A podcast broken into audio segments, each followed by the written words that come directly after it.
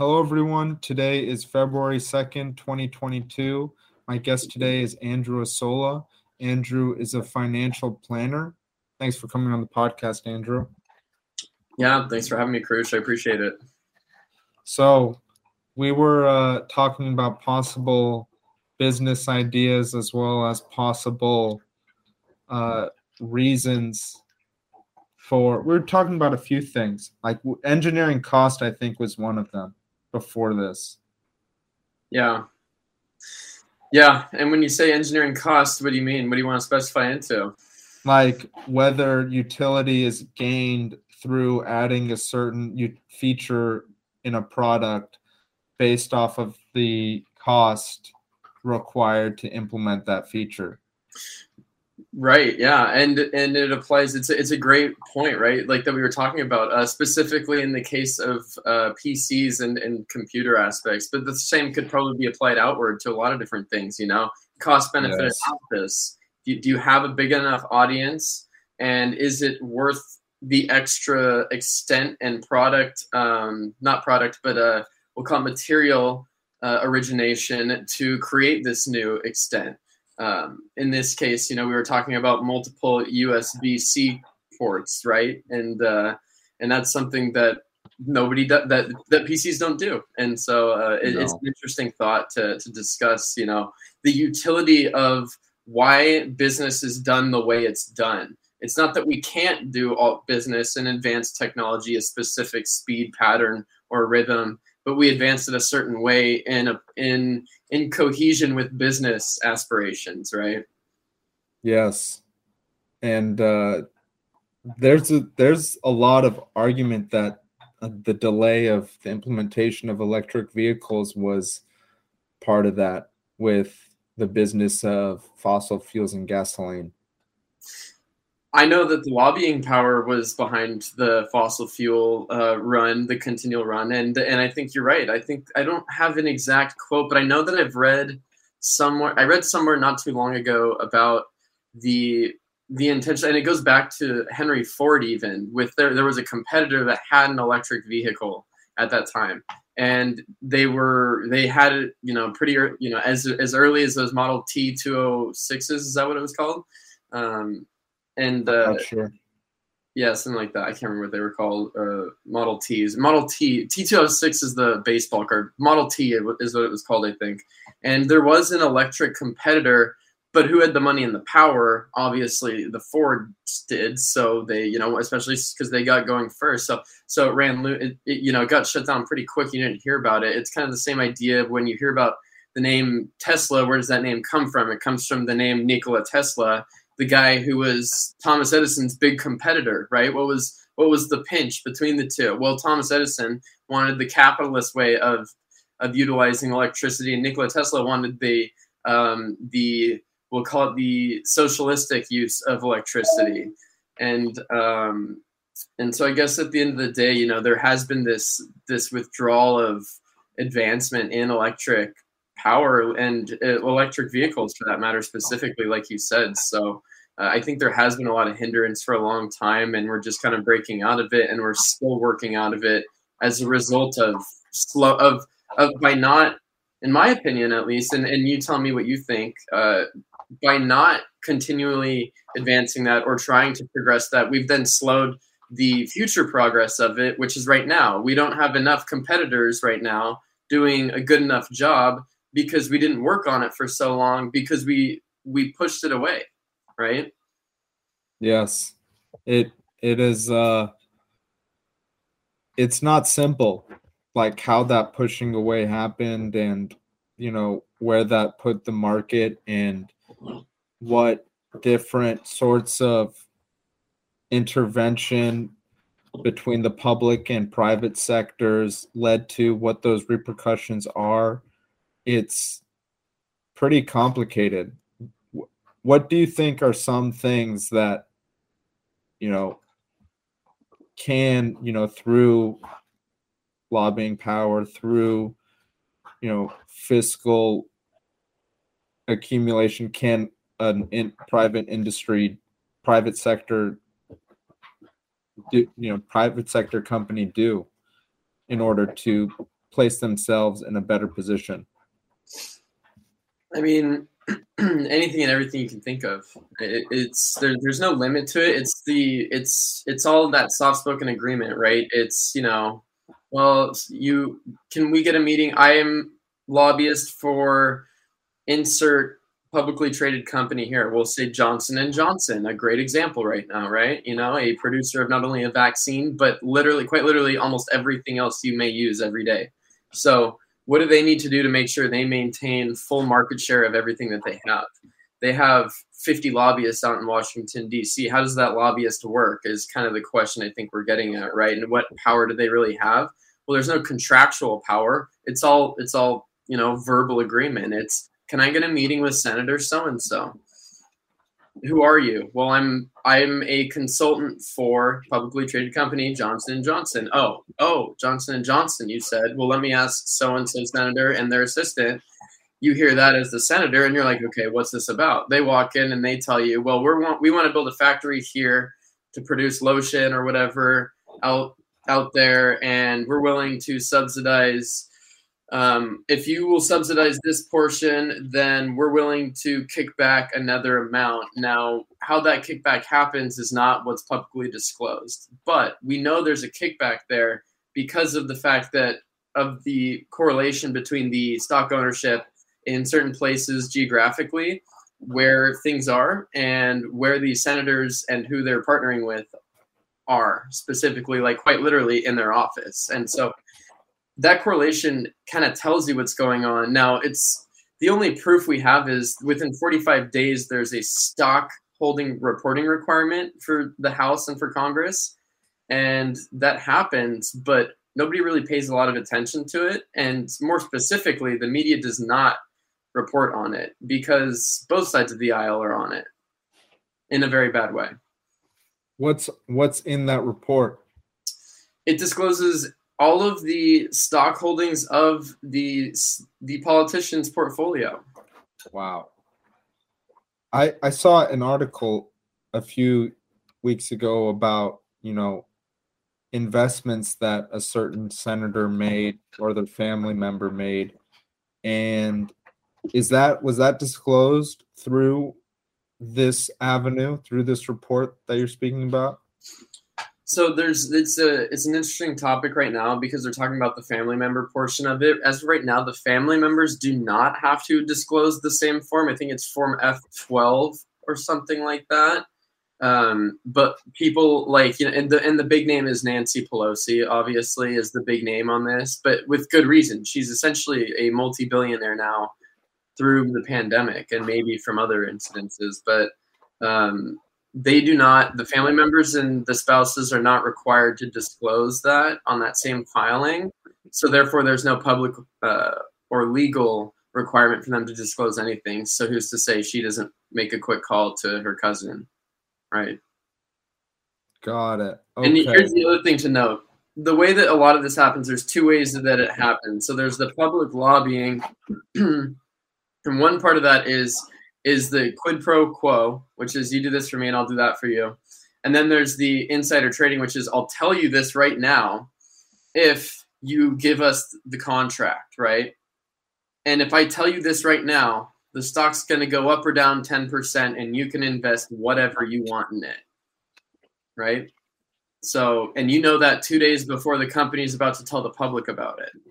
So if you know that two days before it's about to go up or down 10%, you know insider information. Now, how do you trade on insider information legally? You tell your cousin, and your cousin tells your financial advisor, and therefore they did not hear it directly from the source because the definition of insider information and trading on it is you've overheard insider information and you've acted or traded on that directly. Now, if you overhear someone talking about someone else who talked about insider trading that is not inside uh, something inside information that is not insider trading. So that is kind of the gray area that they play and work with to utilize that to their advantage in addition to that first part i mentioned. Wow. So that's like legally just the what insider trading is is that you're given a piece of information that's not available to the public and you directly make financial decisions based off of trades of whatever reason based off of that. But there are stipulations that state if this is heard you know over conversation or you know just while someone is out and about. And if it's not a direct communication between that individual and their financial institutions it is not in violation of insider trading? That's correct technically yeah. Amazingly so amazingly so. Wow. Now if it's big enough they may you know try to pull some strings but to pull as many for how often it's happening especially in politics with as many members of congress in the house that you have with as many lobbyists as you have i think there's three times as many lobbyists the last i read as there are members of Congress. Wow. that tells you something, which there's a lot of companies out there, so it makes a little bit of sense. But um, it does. Uh, I guess I guess what we're getting at is how do you really prevent that, right? And how do you regulate that? And is there a way to even regulate it when it's so large? That's very good point. And if you do regulate it, what's to say it doesn't get worse? Right because you're right and and who's setting the why do you think there's no regulation and who sets the regulation? Exactly. Who exactly. polices the police right? Same question. It, it's not it's not really simple. No it's not. It's not. It's and there's no good answer other than the, the i know i was reading this morning actually um aoc alexandria ocasio-cortez was was talking about the banning of all family members and congressman members from owning or trading stock while in Ooh. office and you know, personally, I actually don't have a problem with it because she's right. She's like, I get information every day that is not publicly released until two days later, and it happens all the time. And I could easily go into a stock portfolio and go trade on it and make a bunch of money, and I don't because I don't want to because I know that's in violation of not only law but it's a betrayal to the public to do that. That's not my job is to get in front of stuff for the best of the public, not for the gain of my back pocket, you know?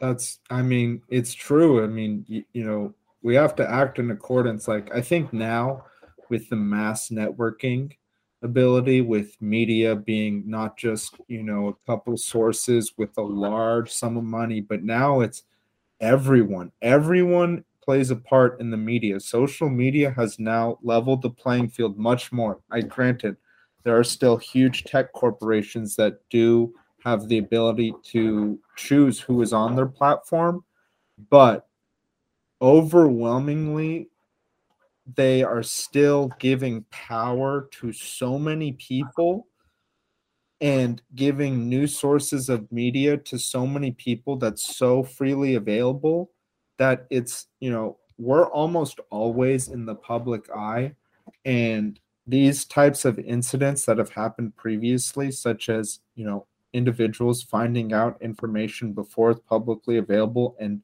making financial decisions on it, that's going to probably be difficult to maintain because of this very you know the the transfer and the transparency of communication information knowledge is becoming much more fluid much more integrated and it's going to be hard to maintain those types of actions you know within the coming decades.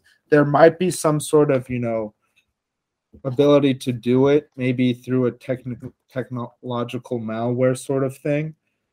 But as far as you know that more personable you know like you said these soft agreements i think because of that, you know, like maybe I'm wrong. Maybe there still will be able to be, you know, firewalls and, you know, black boxes, but those black boxes and those firewalls seem to be you know eroding slowly because of this mass ability to communicate to produce media and to speak you know and since it's available everywhere it's it's hard to hide away from it. I I completely agree. I think you're absolutely on point with that. Um, I think that it's, you know, like you said, it's not necessarily gone and it's not going to maybe happen right away, but it's eroding. And that erosion is the start of how you end that type of thing. Now, how quickly that happens is the is the best question and you know how much you can do, how much you can avoid, you know, malware wise to prevent you know to create misinformation which is the, the clear goal of everything right now. Um, but uh, i don't know the exact answer to how you would solve it other than i think i agree with you 100% and i'm not trying to sidetrack any of this. I'm trying to think of the solution to what we're saying. And, and i think the solution is you almost have to forcibly integrate these. If they're going to if they're not going to have completely hands off approaches to it then the only option is your entire portfolio is under the public view at all times at every moment. That should be the only possibility. And even though there is that open information sharing and disclosure it's only happening on reddit. It's not happening anywhere else.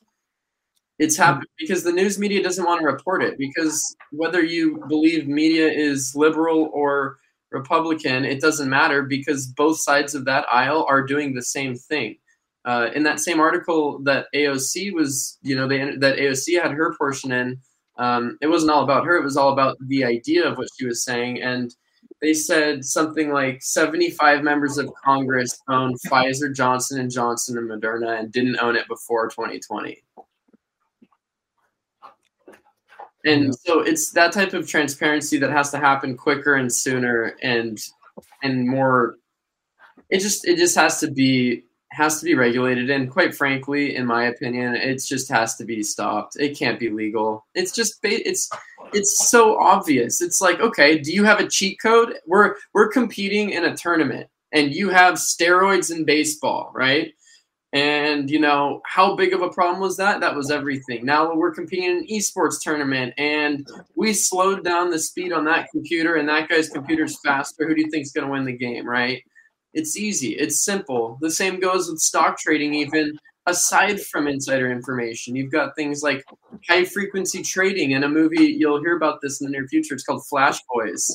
Um, it's by Michael Lewis. He did The Big Short and Moneyball so he's he's all up to date on all that big uh, social, financial, social uh, relationship, and uh, and what it is, it's the it was the electronic advancement to beat the current infrastructure digitally to the exchange. Since markets became anti-paper and full of electronics because of digital trading they beat digitally by geographically beating the amount of time it took electricity to get there to transmit that data.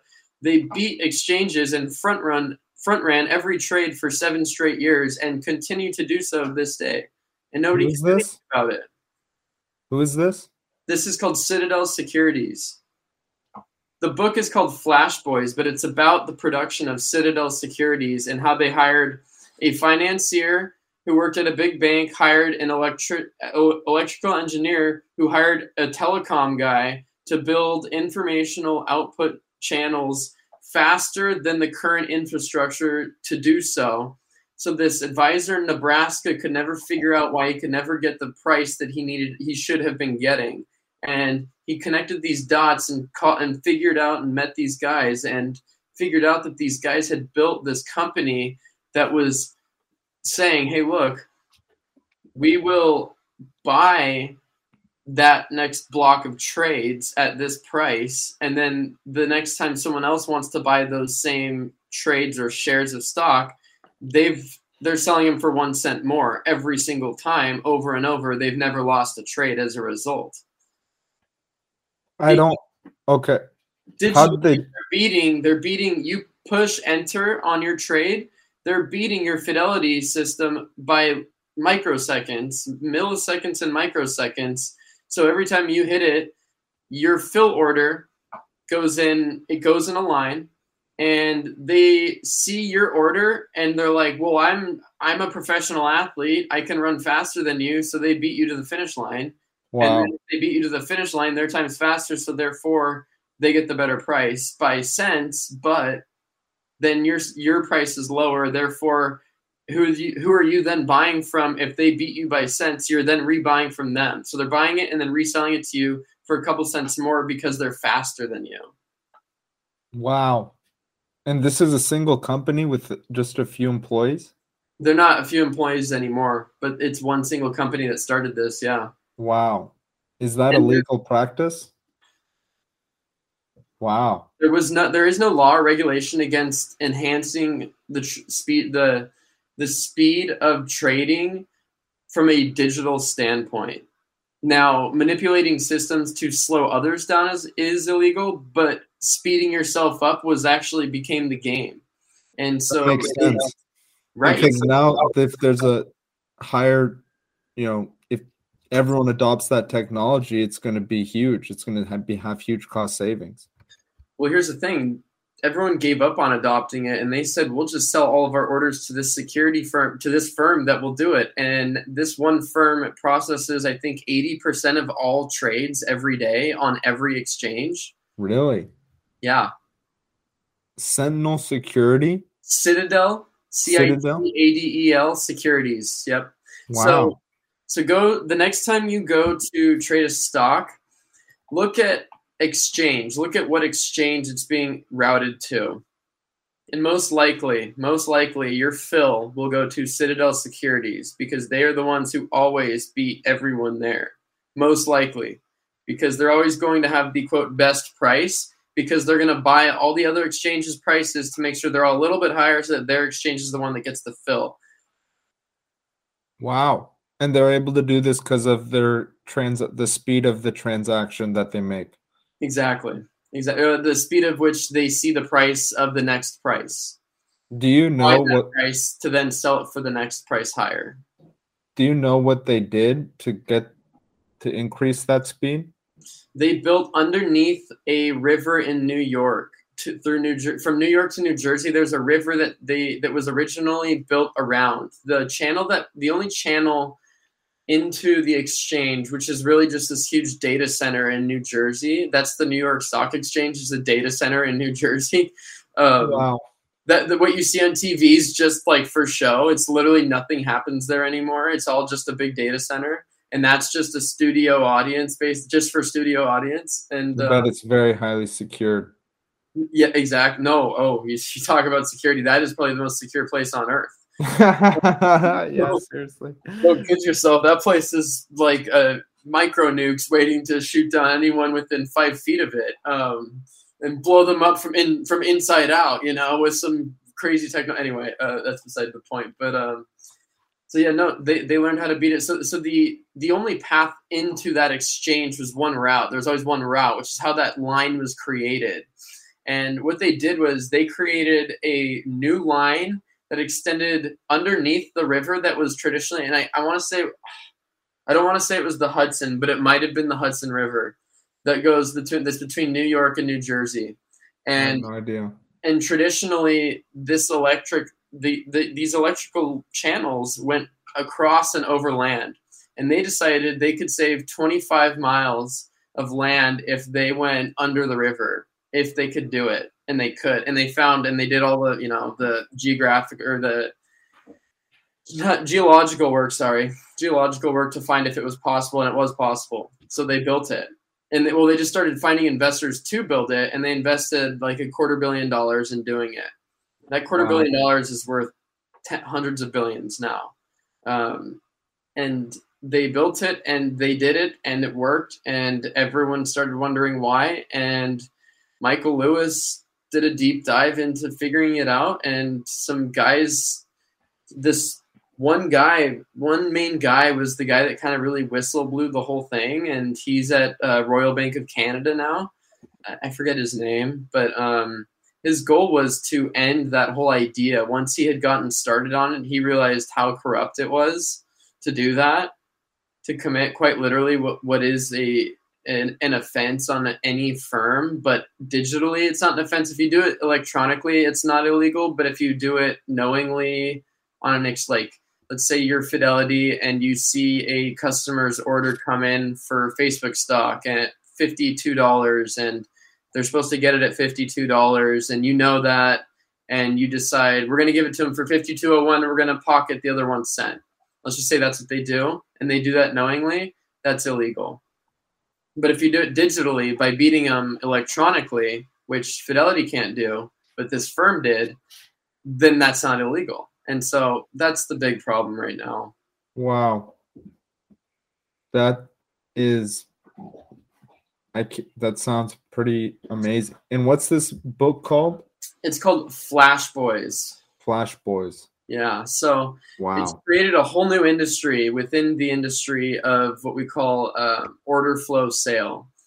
So essentially, when you have when you're a mutual fund uh, or a fund company like BlackRock or Fidelity or Vanguard, you can't just when you sell 0.7% of Fidelity Contrafund, which is a how big is that fund? You know, hundreds of billions of dollars. How do you sell 0.7% of a fund with that many shares? You have to sell them in giant blocks. And how you sell these giant blocks are in two ways. One, you have to sell them secretly, which they're allowed to do in what we call dark pools, and that's another podcast for another day. And two, you have to sell them through order flow. So you sell this order flow and you basically pay someone to buy the securities off you to sell them. And you don't sell them directly to the exchange. It's almost like a it's a person to person exchange in this case it's a investment company to investment company exchange of shares, and it's called or, sale of order flow. And so you're selling this order and this flow of order to this firm with the full intent that it's just to be sold on the open market, but you broke out your flow of sale.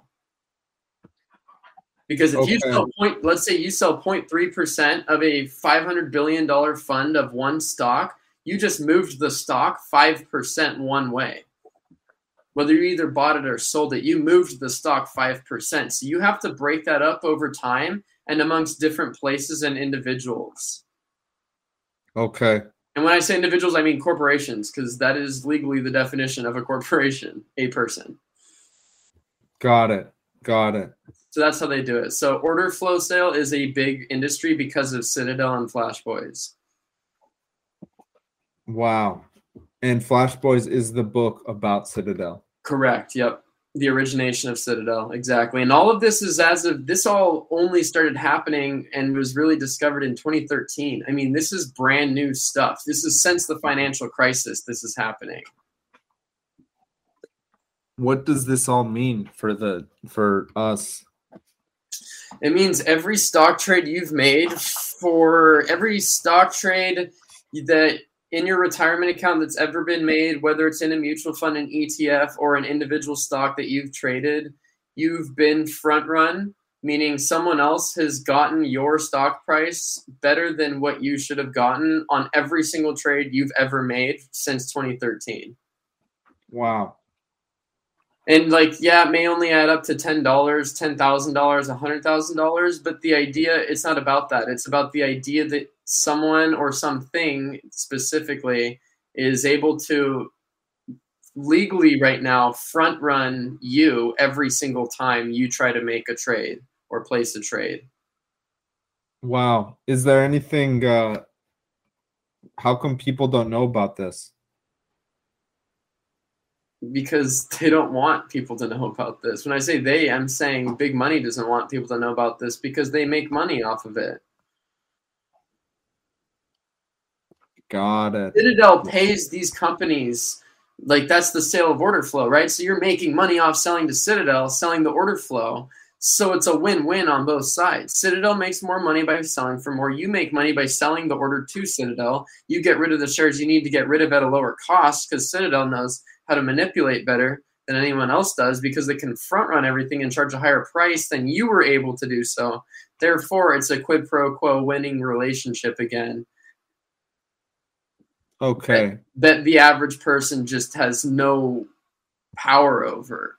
There's just it would take it would take three major banks to even do anything about it. And even then, I don't know what could be done. So it really takes regulators. It's up to regulators to identify it, but I don't even know if they understand it. If you've watched any of the tech talk stuff behind blockchain and social media, the questions being asked of what is being done with this information data and how is it being manipulated and used against the public the questions being asked aren't even real questions they aren't they don't apply to what we need to be addressing at all and the same goes here what do you mean meaning that congress and politicians for that matter are so out of touch with what's happening because it's becoming so advanced and specialized. And like we talked about earlier a whole different level of uh, language essentially. Like you would talk like you know engineering to me like i would talk finance to someone else and basically we might not even be speaking the same language. None of these politicians can speak that language. Therefore they don't even know what question to ask. If they don't know what question to ask they can't derive any answer to solve the problem right because they're not technologically capable they're That's not they're not like a 36 year old software engineer that is really in tune with what's going on, which is a huge issue right now. I mean, that's right. Yeah. You know, I, I know people are like going crazy about crypto and you know social media and metaverse and it's like most people have no idea what these things will look like how they will develop over years and what this process is going to look like. And it's tough to ask the real questions if you it's like you know people you know older people will ask you to you know do some simple electronical task you know like something with the iphone and it's like you know now you have power over you know you're asking these pretty philosophically deep questions that are going to have you know and trying to do you know actionable outputs to them. But the technology behind the things that need to be investigated are so complex that it's even difficult for those people to fathom to understand really what's going on that's how i feel slightly with this i need to read this book to really get it flash boys because you know, even you speak this to me, and I, I'm a, I'm a professional engineer. I've worked with software for years, and what you're saying still is very complicated, difficult for me to grasp. So, for someone who is maybe, you know, two and a half times my age, two times my age, and attempt hears these things, it's like I don't even know where to start with what you're going about like i don't know like what like you created a so it's 25 miles less. That's the reason that it's all here? So it's that's so you guys have 25 miles less to go through so you guys get things faster and then you app the price like it's very difficult to conceptualize and if you don't have a technical intuition or technical literacy that has been developed over years decades it's going to be nearly impossible to to you know, traverse that sort of speech and communication. It's so true. It's so true. And and the second you aren't enhancing at this point, we're at a we're at a one of the biggest and and it, we talk about it with the wealth gap and and this is just touching on what you're saying we've with the wealth gap it's not just the, a wealth gap it's a knowledge gap the knowledge gap is widening so heavily right now because like we just said, one, it, you know, you're out of touch for a while. You have no idea where to even start. When I'm talking about base, I'm putting it as basic as they put it in the book. I mean, that's as basic as I can s- summarize the book. Is they geographically made it shorter, but there was way more, you know, um, intricacies behind a lot of the technology they used that you would probably understand that I had to look up and try to understand, and don't even want to try to explain on this podcast. Um, but the the nuances of all of it are so far beyond the average person, let alone someone that's not been focused on it for years and decades. And even if you do bring in some specialists, what you're going against isn't a specialist who did this, you're going against a team of specialists that have done this. So now you have to have a team as strong as Google's to compete with Google's in the government. How do you come up with how do you even do that? Yes, it's so not easy. And it's you know it's you know with all this tech and with the integration of it it's like some things have become easier but understanding what's going on, the evolution of science today is so fast and it's so hard for even like anyone anyone to keep up with the level of technological change that's going on. Like what's gone on in the last 10 years i don't think you know people really grasp what's gone on. Like so many different aspects of science and technology have dramatically you know changed or improved and now it's like all these things are going to come together and something's going to and like it was something's going to happen but it's not going to be easy to like to keep up with or really understand. Agreed completely. I agree completely. I think that you're spot on with saying you know those things. I think that keeping up is the big is the key term there to me because that's where we're going to lose a, a, major portion of the population. And it it started with 2020 when you put people out of work intentionally, basically, because then you just lowered their professional growth. And if and yes. that's it goes back to that growth enhancement of this continuous exponential growth because you've got a small segment of the population getting smarter faster and wealthier faster and those two are are coinciding. The wealthier you are, the easier it is to get smarter. Yes. Right? Because that means you work less for more money, which gives you more time to build more knowledge. Yes. work more for less money, you have less time to learn more. Absolutely. And so that creates not only it's not about the wealth gap, it's the knowledge gap that's the problem because the knowledge gap creates the wealth gap. Yes. And At least in my opinion. I don't know. Do you agree with that? well, I think the I look at poverty more than the wealth gap. I so overall poverty is the big metric I use, and there is a wealth gap certainly, and with that wealth gap comes a division of knowledge, most certainly. That has always existed, though. I think that division. It, it I think it used to even be more exclusive with libraries and things of you know when you take into account things of like the middle ages when people literally did not speak latin read latin and the bible was only written in a single language latin. And then people weren't able to interpret what the bible was actually saying. They had to hear that and that's a huge gap in knowledge and so I do think that gap still exists today. And I think it's pretty highlighted. And it probably does, you know, I do think, you know, the more knowledgeable you are, most likely the wealthier you have the potential to be. So I don't think what you're saying is incorrect that the knowledge gap the knowledge gap, you know, is directly responsible for the wealth gap because I think that's been true for possibly all of you know human history.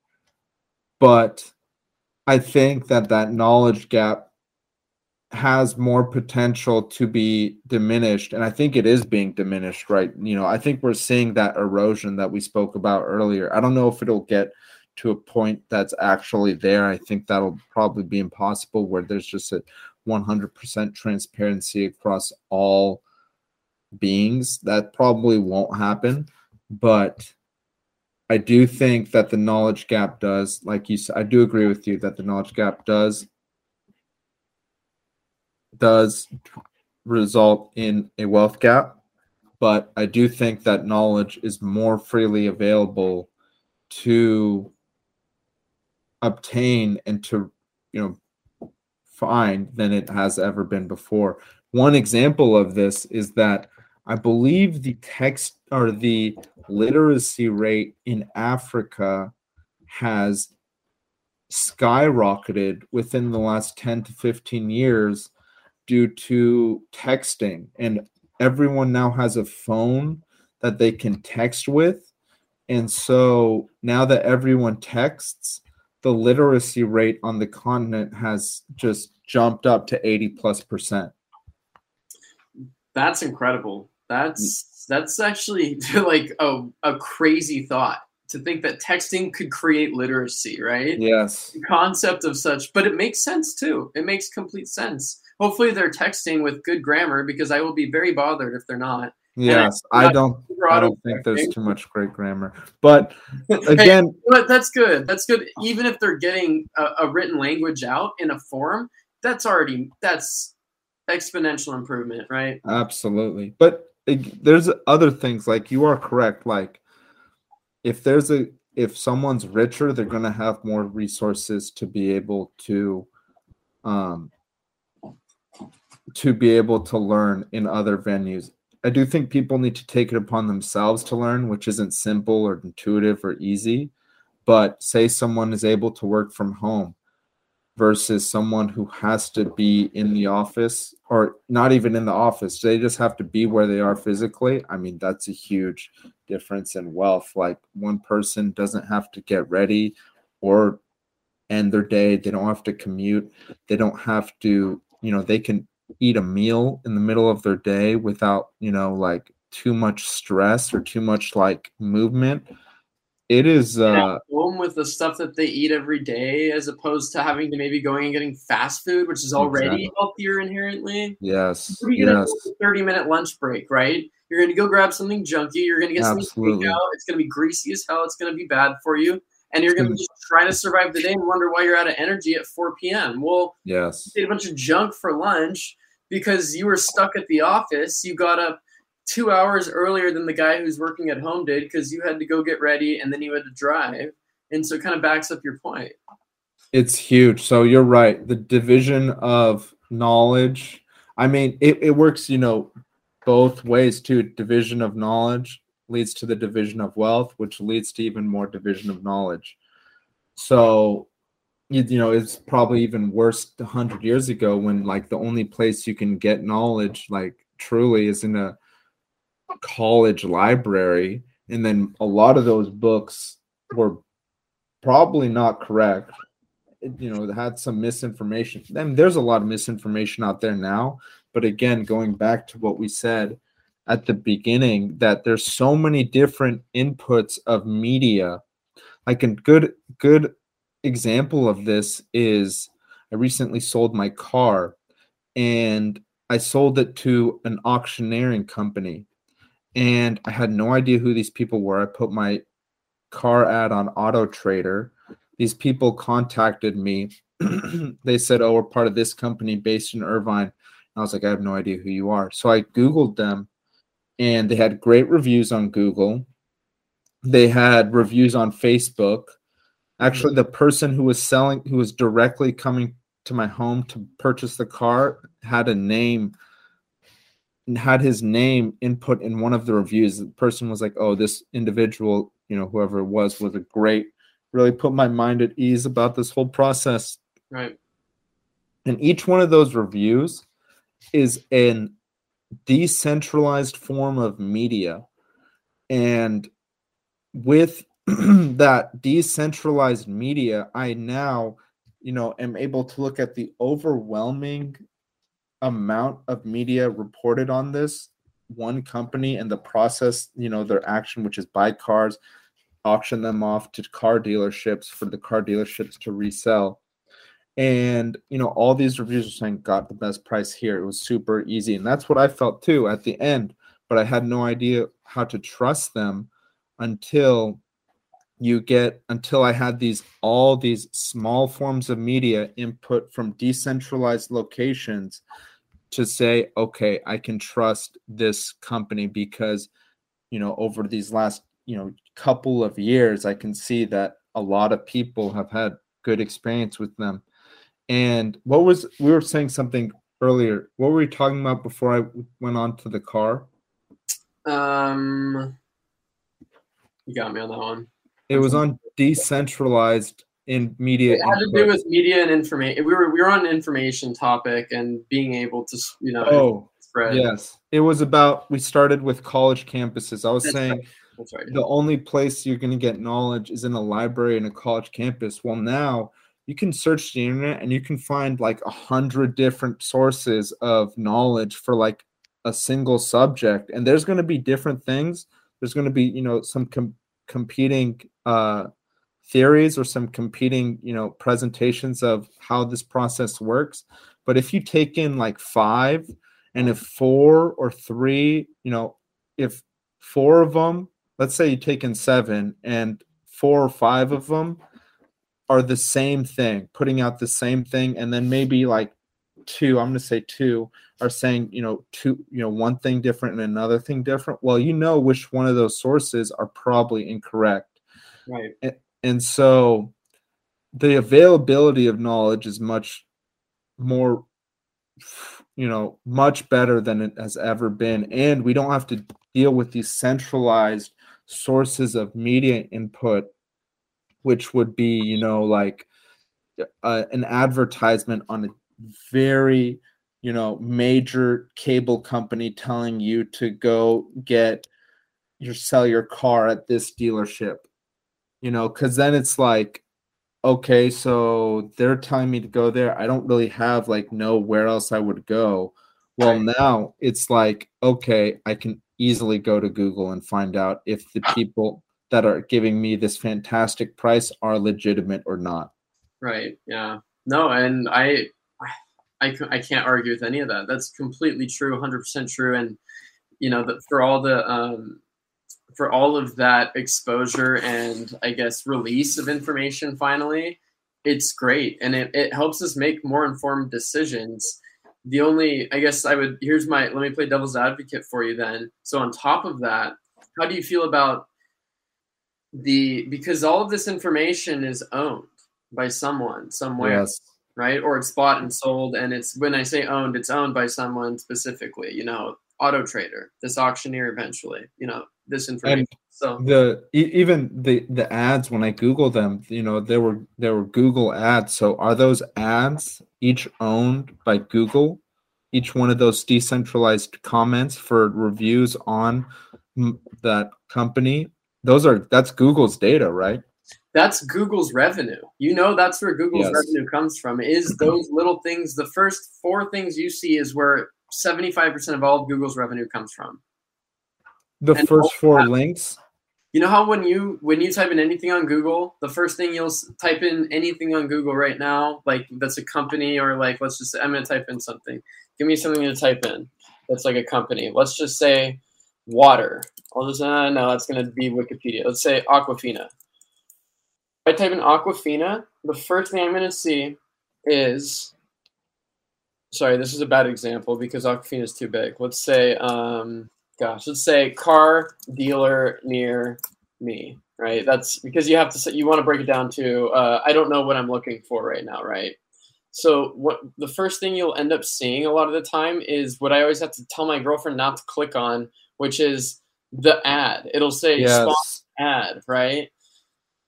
Amazon has it too What? Amazon has it too for their products. The first couple of um this the first couple of items when you do a search, the first couple of items shown are all advertisements. And you ha- you have to just be aware of that and it's really Yeah. easy to scroll past it, but is that that's a huge part of their revenue, those specific advertisements? That is Google's revenue. They don't make Really? money the other way. That is that was their model when they initiated when they IPO'd in 2003, I think it was. They, that's what they pitched in their IPO paperwork was we are going to be the one-stop shop for digital advertising.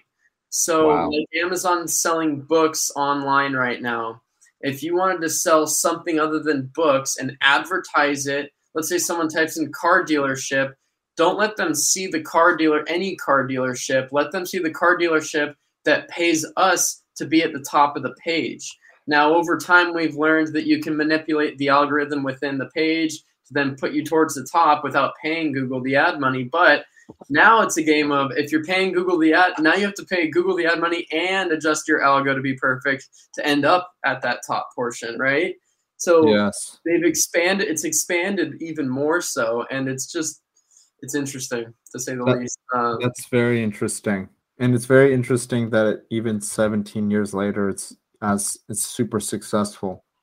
Well, it's the foundation Or of At this revenue. point, 19 years later. digitally. Look at what it. What, I mean, what is revenue right now? What are these companies really producing? Are they producing, creating anything other than information and content and advertising? Information and content, but it's so valuable that information and in the context that it's received is usually very valuable. But what was what pitched? Do you know how Facebook was pitched when they IPO'd? Do you know No, what I their don't. pitch was? What was it? It was it was very it was the exact same thing as Google's, but they said we're going to do this for mobile apps. We're going to do this on mobile. What do you mean Facebook on mobile apps? So when you see a mobile ad on Facebook that says by AdSense, AdSense is an entity of Facebook. Okay. So it's Facebook and Google competing for all every ad you ever see whenever you're scrolling on a website or an app or anything is always is 99% of them are Google or Facebook owned or paid well not owned but you know what I mean like that is the widget and the code that is owned by Google or Facebook depending on who you have paid to advertise. AdSense, they use the same widget. AdSense's code is Facebook. Facebook created that code, and that's part of their their advertising sales software. I'll call Got it. it. I don't know how So call it. Instagram uses that same software too, right? That's another. That's exactly right. That's and that's why Facebook wanted Instagram not only because of the platform shift, but because they knew they know the game. They know It's that easier to advertise with the Instagram platform. even easier yeah even easier not just that they can they can do what they did with facebook which is hey look you just get to scroll down and check out all your buddies stuff and then next year there's an ad in between and then two years later there's three there's two ads in between There's a And lot of ads right now later, Instagram. there's an there's an ad a friend two ads and then maybe another friend or an ad but what what is happening you're seeing the shift. What are they trying to do? They've got to increase the revenue over and over again. Wow. and they own that space. They are the monopoly of that space and google's monopoly of google's space. And google's its own world basically right? So they can monopolize that because it's in their world. It's like facebook selling real estate in the metaverse in their metaverse it's their metaverse they can sell whatever they want for whatever they want Yes. They can. And people will buy it because a lot of people use their platform. go look at the price of an nft Very That's crazy.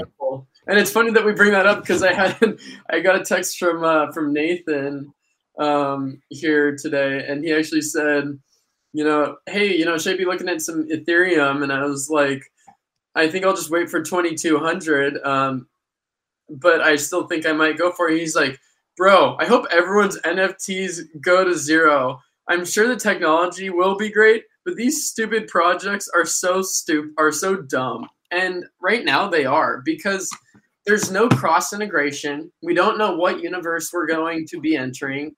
We talk about all this interdimensionality. Interdimensionality.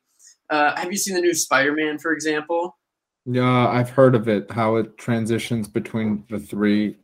Dimensions, right? Yes. It talks about metaverse. Talks about the metaverse, right? And not the metaverse, the multiverse. They call it the multiverse. Why is Mverse? Why is that being so pushed right now?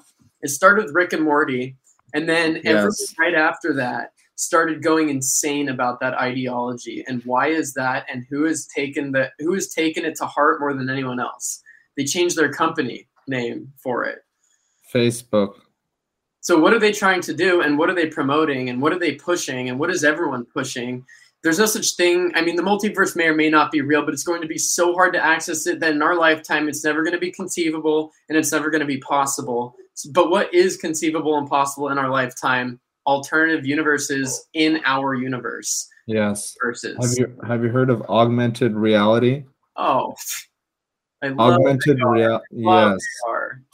It's the it's the future for that is you know in our lifetime ar hopefully with like a decent you know i know that meta part, partnered with ray-ban but if they can get that decent picture on it's like the google it's like the iphone glass you know, we had touch screens before iPhone Glass. I believe it's called Gorilla Glass, or the original was called Gorilla Glass. That were terrible. Like they, you know, they they weren't true. They didn't, you know, the touchscreen didn't work. And then you, could- iPhone came out with the iPhone with Gorilla Glass, and it was seamless. Mhm. It was a seamless experience. And if they can come out with that same, that's not going to be easy. It's going to take a lot of good, you know, software. It's going to take a lot of good digital uh digital artwork and digital creation and a lot of a lot of stuff that, you know, is not going to be simple.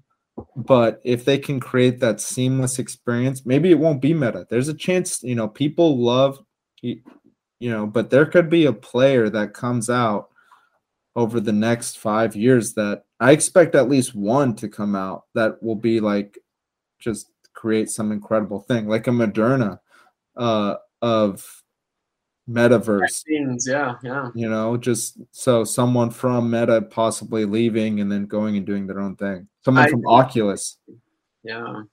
I believe that's already happened. I believe someone who was working at Oculus already created a separate company. Well, and the guy that created Oculus isn't even a Facebook guy. They bought Oculus from the guy and then kicked him out for sexual harassment. Not kicked him out for, I mean, he committed sexual harassment. So you, goodbye. But you're a billionaire, so good. life sucks, right? anyway, um, Yes. no, I, I completely agree with you. And it's funny that you say that because I almost look at it as when we look at the next big channel of of verse, right? You know, universe. What, what's what was the last universe we created? It was the social media universe, right? Yes. All The these Web different places. 2.0. What was that? They call it Web oh. 2.0. Web 2.0, right? Yep, exactly. And so we created that. And so what's the next one? We're we're calling it the metaverse. It may end up being called something else. Um, I don't think social media was called social media when it first came out. I think that No. term was coined later on. And so I almost look at Meta, the company Meta, and Facebook. I'll just call them Facebook and what they're trying to do. And I almost think that there's money and there's people and there's big players waiting for them to iron out all of the wrinkles in what they're doing with Oculus right now to jump in and play Facebook against MySpace. Because it could happen. because I, yeah and i don't know if that's something that's that's a lot easier to say than do because facebook jump myspace to facebook jump was a lot easier Yes. from a coding standpoint i mean my god talk about easy money It's not it's not very like the differences are just kind of user interface differences, not really huge technological changes. oh so you don't think it would be as big of a oh you're saying the myspace No, Yeah, Mas- MySpace to Facebook. It was whereas a whole a whole uh, metaverse jump would be a whole different venture and beast of itself probably it would be much more complicated. yeah so you've got to But- be doing it right now essentially Oculus could go through some pretty intense labor, you know, some pretty intense R and pay for the initial R and then someone else could take advantage of that R and that's like you know years or you know somewhere, maybe in a couple of years it'll be much easier for startups to actually handle starting up. yeah we call it the china approach What's that?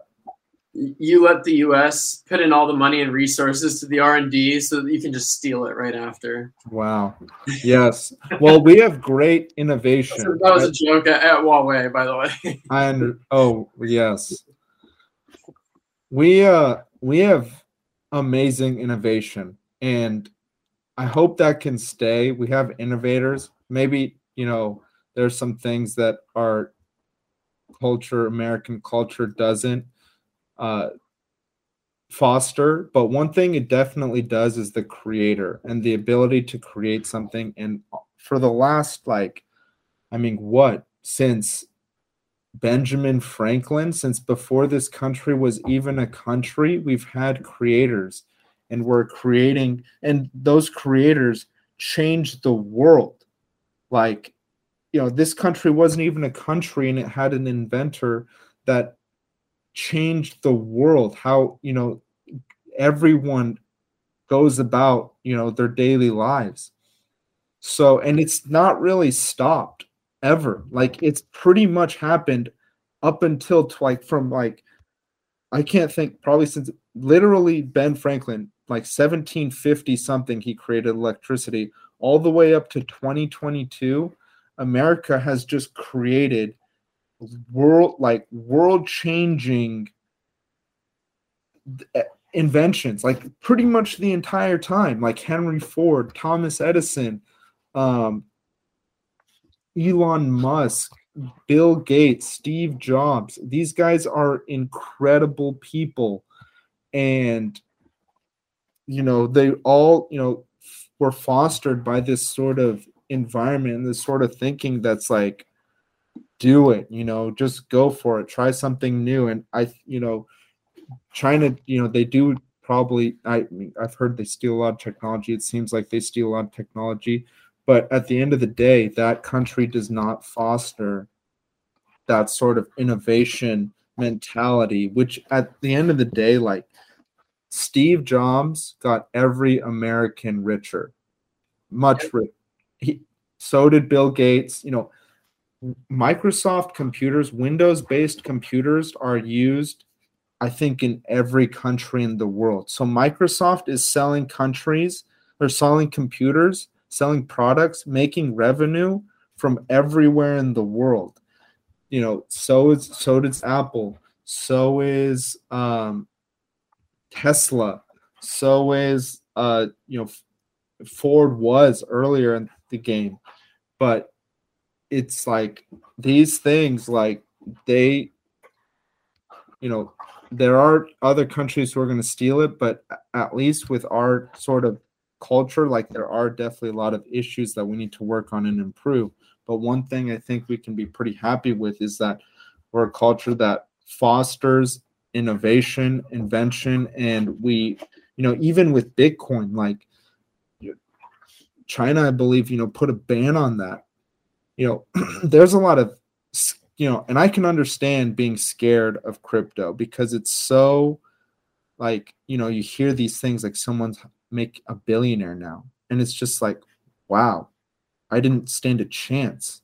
Like, so I understand like the reason and the, the, kind of fear behind it like saying okay i'm going to stop this because it just doesn't make sense to me. There's some really crazy things going on in the financial market.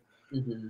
but america has not done that at all. If anything you know now there's it's on the official tax record. I think i saw like on some ta- like it's on the front of like did you trade any virtual currency? Like yeah.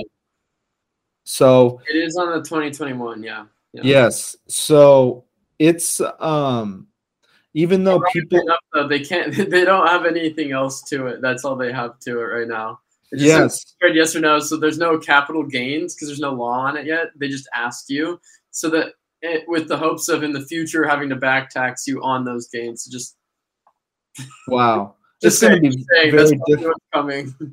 it's uh yeah, I mean it's all on the blockchain, so they they they could probably hire out a contractor to just find out who who did it and who didn't, yeah. and what what you purchased, you know, years ago. But um, I forgot what I was going to say. Sorry, I, I did not mean to cut you off on that one. No, it's okay. What we were we talking? Go ahead. What what were we talking about? Oh, we were we were just talking about um, you know, on the tax forms how they were asking if you traded virtual currency this year, basically. Yes. So I know people on the decentralized, you know, DeFi movement really don't like the idea of being taxed for the income, but being taxed on the income is a much better alternative to the government than the government just shutting it off and calling it blatantly illegal. Right. And, you know, there's going to be changes with this. There's got to be an integration between crypto. And I don't know what the um, future is for fiat currency, I really have no idea. I find it hard to believe it's going to just end. But we'll see. There's at least this sort of acceptance by the US government to say, all right, this very, you know, I would say radical technology has been in, integrated within our society. It is supposed to represent currency, it's pretty difficult to understand and control, but we'll accept it as here for now and you know slowly integrate changes based off of how it you know plays itself out versus saying we don't understand this boom cut it. It's uh it's going to foster a lot more lot more invention and a lot more you know this this sort of mentality is like it it it it makes Americans every American I think richer at the end of the day, which is the reason I went back to the wealth gap uh, example, wealth gap versus poverty example was because there will probably be a huge wealth gap too. Like, you know, there will be very rich people and very poor people, but the poorest people will still be richer and especially in this country, you know, there we do have a homeless population, which is very, you know, I live in San Diego, there's homeless people everywhere, and it's pretty distressing. And they exist, but I would say overall, the level of, you know, being a poor person in America is not so bad as it is other places in the world because you can still, you know, go to a pretty low you know you can get fast food which a lot of other you know it's it's bad for you it's terrible and it's just trash food but it's pretty cheap you're to eat you're to survive. You know there's a lot i i feel you know a lot of people have the questions of homeless people. A lot of the homeless people i see are not don't seem in the right you know in a very good state of mind they seem like they're you know mentally distressed so I don't often, you know, maybe sometimes I do. I don't often see someone that I feel is mentally capable out on the street as homeless. I feel like in this country, it's relatively easy to get a home over your head, a roof over your head, yeah. versus, you know, I've traveled in Africa pretty extensively, and it's like you might have a roof overhead. It's going to be made out of tin, so are the walls. You might be made out of clay. Uh, so that's the reasons that I think these technologies they do create a wealth gap because some people get so rich. It's kind of crazy. But it when you think about the level the most impoverished people, I think they also do benefit from this as well as and and that depends as long as it's being done ethically. I mean there's a lot of business that can be done unethically and you know the poorest people suffer because again there's no alternative. There's no affordable alternative for them. So there's there it's a all these things are very complicated. There's a lot of factors that go into you know generalizing any sort of action or process. And usually there's going to be exceptions, if not many exceptions, to these sort of ways or processes that we think of. Yeah, there's no right answer. There's just going to be a best solution, and that's the best we can come up with, right? You know, that's the best for the most, and that's really, I think, the the ultimate answer to to these problems and questions that we're asking. And so, um, I did want to go back, if you don't mind, to to this uh, to the digital currency, fiat currency, and I call it digital fiat currency versus uh, and the metaverse and the combination of the two, and kind of link yes. up a little bit if you don't mind. No, uh, if, if, I know we're running short on time, but uh, no, I don't mind. But I think you see, and and I, I kind of want to just throw a theory out there, and you tell me your thoughts on this. You see this push for NFT, you see this push for you know metaverse, you see this push for digital currency and, and what's this what's the one commonality between all the three of them? They all exist in this digital space right? Yes. And they can all only be used in this digital space. Yes. So if someone ever makes one real dollar in this digital space or brings their bitcoin to this digital space and like that's where you can make money there let's say like you're a financial advisor in the metaverse like for these metaversical people with Bitcoin, then who's to say that it's not legitimate anymore? It's a really weird thought, but it's actually something that I don't foresee not happening. I think it's totally plausible and possible for at least some aspects of industry to move completely into a metaverse. Absolutely. And I saw a tweet the other day, or this wasn't the other day, it was months ago, but the tweet was What if Zoom was the metaverse company the whole time? And it's a good point. What if Zoom, you could do transactions through something like Zoom? And you really can. Like there's Google Meets. I'm sure there's a way to do transactions through Google Meets. Uh, I don't think it's so seamless right now where the metaverse, that's where it would be. And maybe the experience of immersion wouldn't be like this, like a Google Meets or a Zoom or a Skype. It would be something else. Because even in Facebook chat, you can send money over.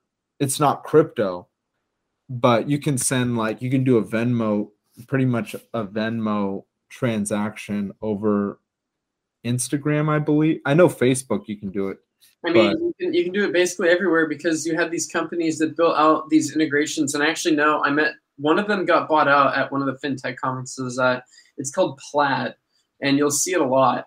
Um, every time you link, you know, when you go to that page, link up your bank, and it shows you that general list in the search bar, and it's in this black and white graph. Yes. Before you hit continue. Yes. It's called Plaid. The second they build out the integrations with all of these banks, that's when you saw everyone have a payment portal app or a bank linking app, right? Everyone. Yes. And credit score, same thing. Someone built Experian built the integrated credit score for all the banking things. That's why everyone tells you, hey, look, here's your credit score on on your credit card app, on your debit, on your banking app, on any basically any of your financial apps. It's all there.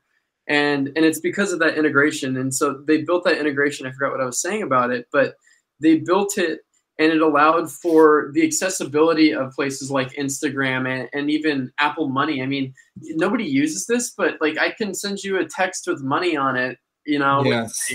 And like nobody uses that, but it's there and it's it's possible and, and it's interesting. And I forgot you were saying about that, but that in a, go ahead.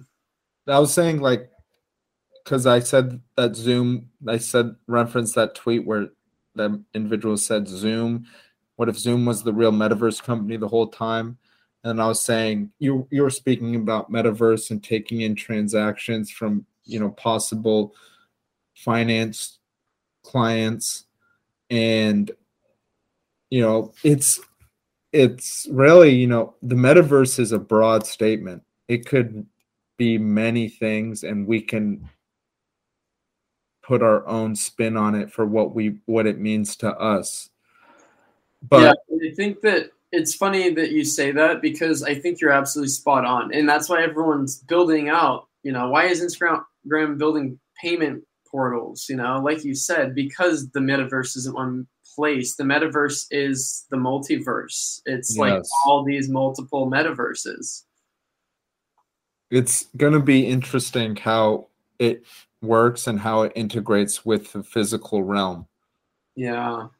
So you go back to AR in that sense and you talk AR. Yes. And we'll have to have another conversation another time about the AR uh, startup company that I'd like to produce one day with some really highly intellectual individuals like yourself. Uh, I not anytime soon, but I have a lot of the concept conceptually it's done, but it's going to take a lot of stuff to build out like a lot, but I think it actually makes a lot of sense in the same respect that VR will hold a place. I think AR will hold just as strong of a different yes. type of place. I don't Absolutely. think one or the other. It's going to be a dual environment. I think so too. It's uh I think it's gonna even before VR, AR is gonna be VR is gonna be tough to integrate because it's gonna be so detailed and so much work but the AR, I think there's a lot of algorithms too. Like you have to take in your sight and you have to play with yeah. the physical realm and then work with it. So it's not simple either. So it could take just as long. It could take long, but you know what? A great starting point would be and a great, I guess, example of how you would go about building the mo- build. I mean, because how do you build the, the best AR technology possible? You have to grab as much data as possible because it's going to it's all based on automate machine learning right? It's all going to be machine learning based. So you have to get you're going to have to get trillions of data points. Absolutely. So, so you have to think who's gotten who was like one of the people other than like the social media companies who was able to get physical data points to the extent that then they could use machine learning to build optimal scenarios? And it's google maps. Yeah. so drivers driving everywhere finding roads driving down the roads taking photos everywhere. They and have then you out where satellites. stuff was. So how do you how do you build the ar solution? I think you do that. You you hire people to walk around with the glasses and you have them do different things you know at different times. And that's how you start to build the data set. Dude, I think that what's going to happen is that Google is going to have an API with all of their images and probably their own algorithm, their own network, neural network algorithm, and they're going to sell the rights to that API to different developers, different AR developers.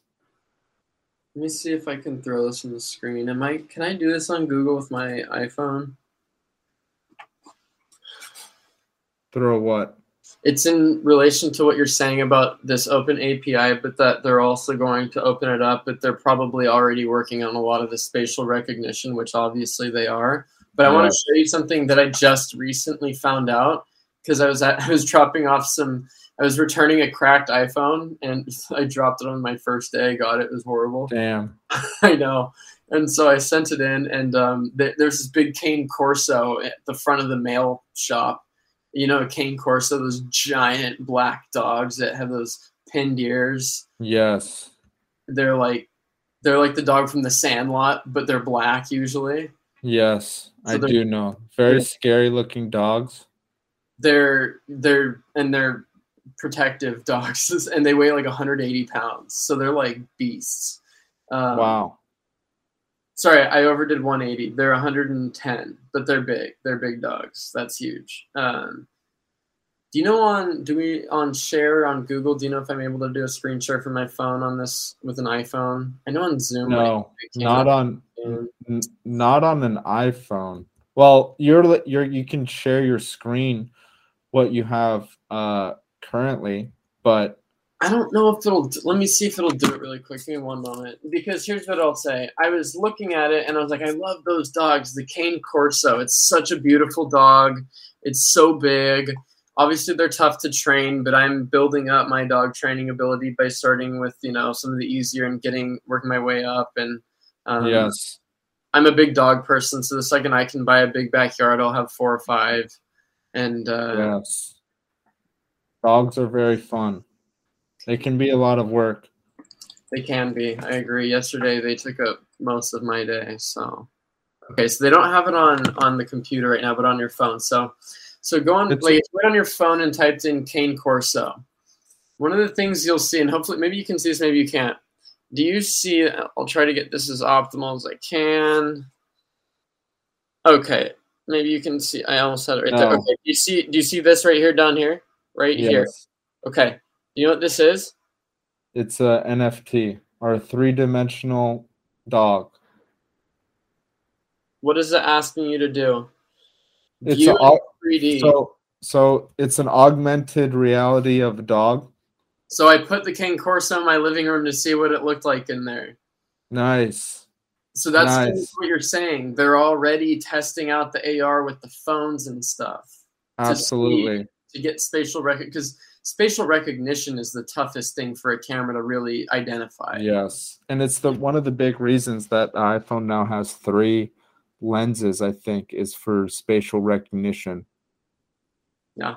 Yeah. you need you need a lot of angles and a lot of I mean, think about a 3D ca- not a 3D um what do you, why am I forgetting the name of it? The, the camera a three-dimensional camera, a 360 camera, you know, how does that work? You need to have essentially a camera in every direction. So for spatial recognition, you have to try to do the same thing, but you have dead zones. Like you have blind spots like the human eye. Yes.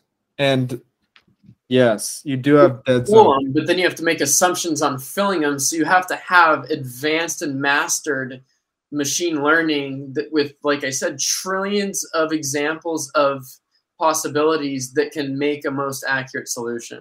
Yes, you do. It's not simple.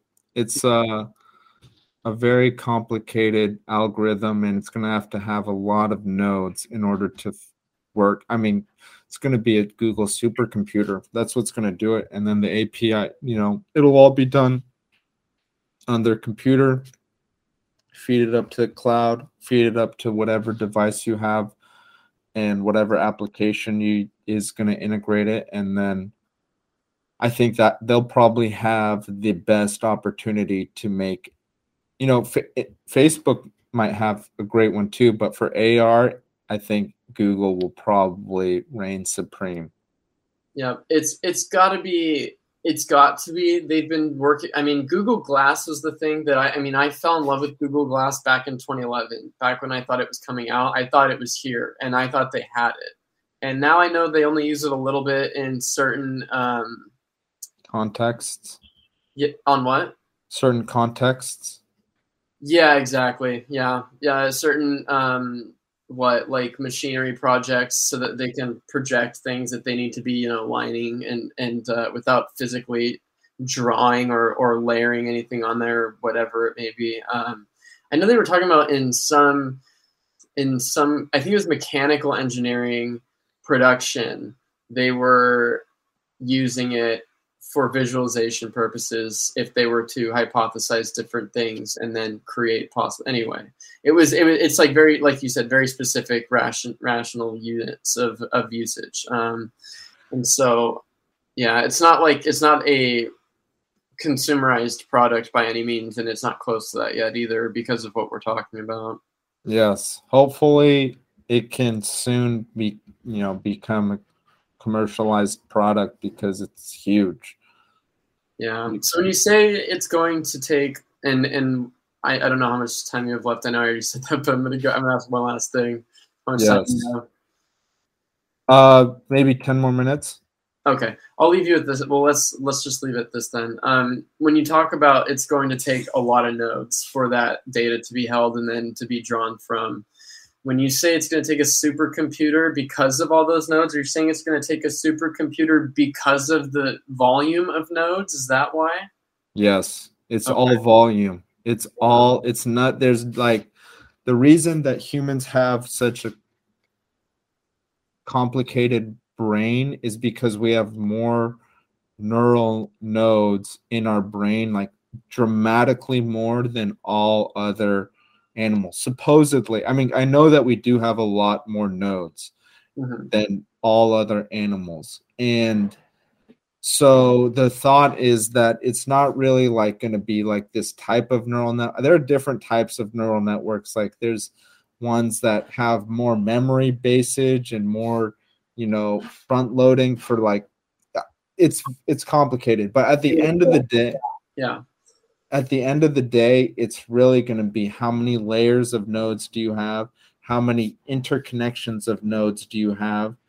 And how often is, you know, yeah, and that the more nodes you have, the more power it takes. Like I remember five, five, six years ago, I was trying to run like a neural network algorithm on my computer and it just you know took a day it literally took 23 hours to run it's just like this is a joke. This can only be done on a supercomputer over the cloud, and then you know, depending on what you know, depending on the application or the use case, uh, different result, different sort of you know process running the algorithm. But at the end of the day, it's still like large number of nodes, going to be better result, the algorithm will be able to take in more inputs and have a more fine fine tuned sense of what it's looking at. Yeah. And it needs to, or it's not going to accurately predict. If it inaccurately no. predicts, then there's no point in having AR because then it's just a bunch of junk, you know. It's a bunch of junk. That's technology. there's a lot of trash software out there there's a lot of bad software, a lot of you know less hardware, I think, but a lot of trash software. So it's yeah. it can go terribly wrong too. We need to have a good discussion about that because I've got that's like my end goal in life is that company. That's my end goal is that AR company that works on that works on spatial not spatial recognition but that helps helps facilitate the you know the the Google drivers of spatial recognition in geographic areas specific to where they would be so that it can then d- divide that neural network into intricate areas as opposed to generalize too much of it. Because if you generalize too much of it it may misinterpret certain spaces and places. Does that make sense? Yes, it does. and so you would almost like you you uh, categorize it, but still, you know, obviously it has to be generalized in a sense too. So then you, create different weightings as to what you weight in this area. You weight it less than the area it's being utilized in, right? Because it doesn't know that area as well as it knows this area because you're in that area. And so even though you have the same data that it's been grabbing, I, I, it's hard to explain. I'm like I see it, but I don't know how to explain it. Um, I guess what I'm really getting at is my end goal, and I hope you're not recording still, is Of that. Yeah, we are recording. We never ended. okay. Well, the end goal for the end goal for me personally is finance is great, and I think everyone needs a good financial advisor. And we didn't get enough into finance, and maybe that's a, a, a better discussion for next time. I like I, I love that we did get what we did get into, but uh, Yes. highly recommend Flash Boys for everyone. Um, and uh, and I'll leave you with with this. Uh, you know, the future of of everything is development, and if you're not coding now, you need to start. And and if if you don't understand how to read code, then you won't understand how to read a book in ten to twenty years. So. Um, I think that's number one, and number two, I think the, our next our next big move as humanity goes is the two biggest spaces in in monetary you know that we discussed from a revenue standpoint what are they? It's it's information. So we look at ar we've got all the information in the world because it's recording everything all the time. And then it's advertising. So the number one company that Karush and i can and will build is going to be an augmented reality marketing spatial recognition company.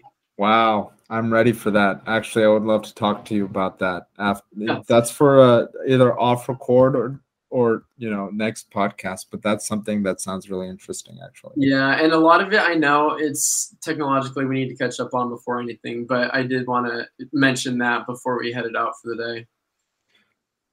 my guest today has been Andrew Sola. Thanks for coming on the podcast, Andrew. Thank you so much, Krush. I appreciate it.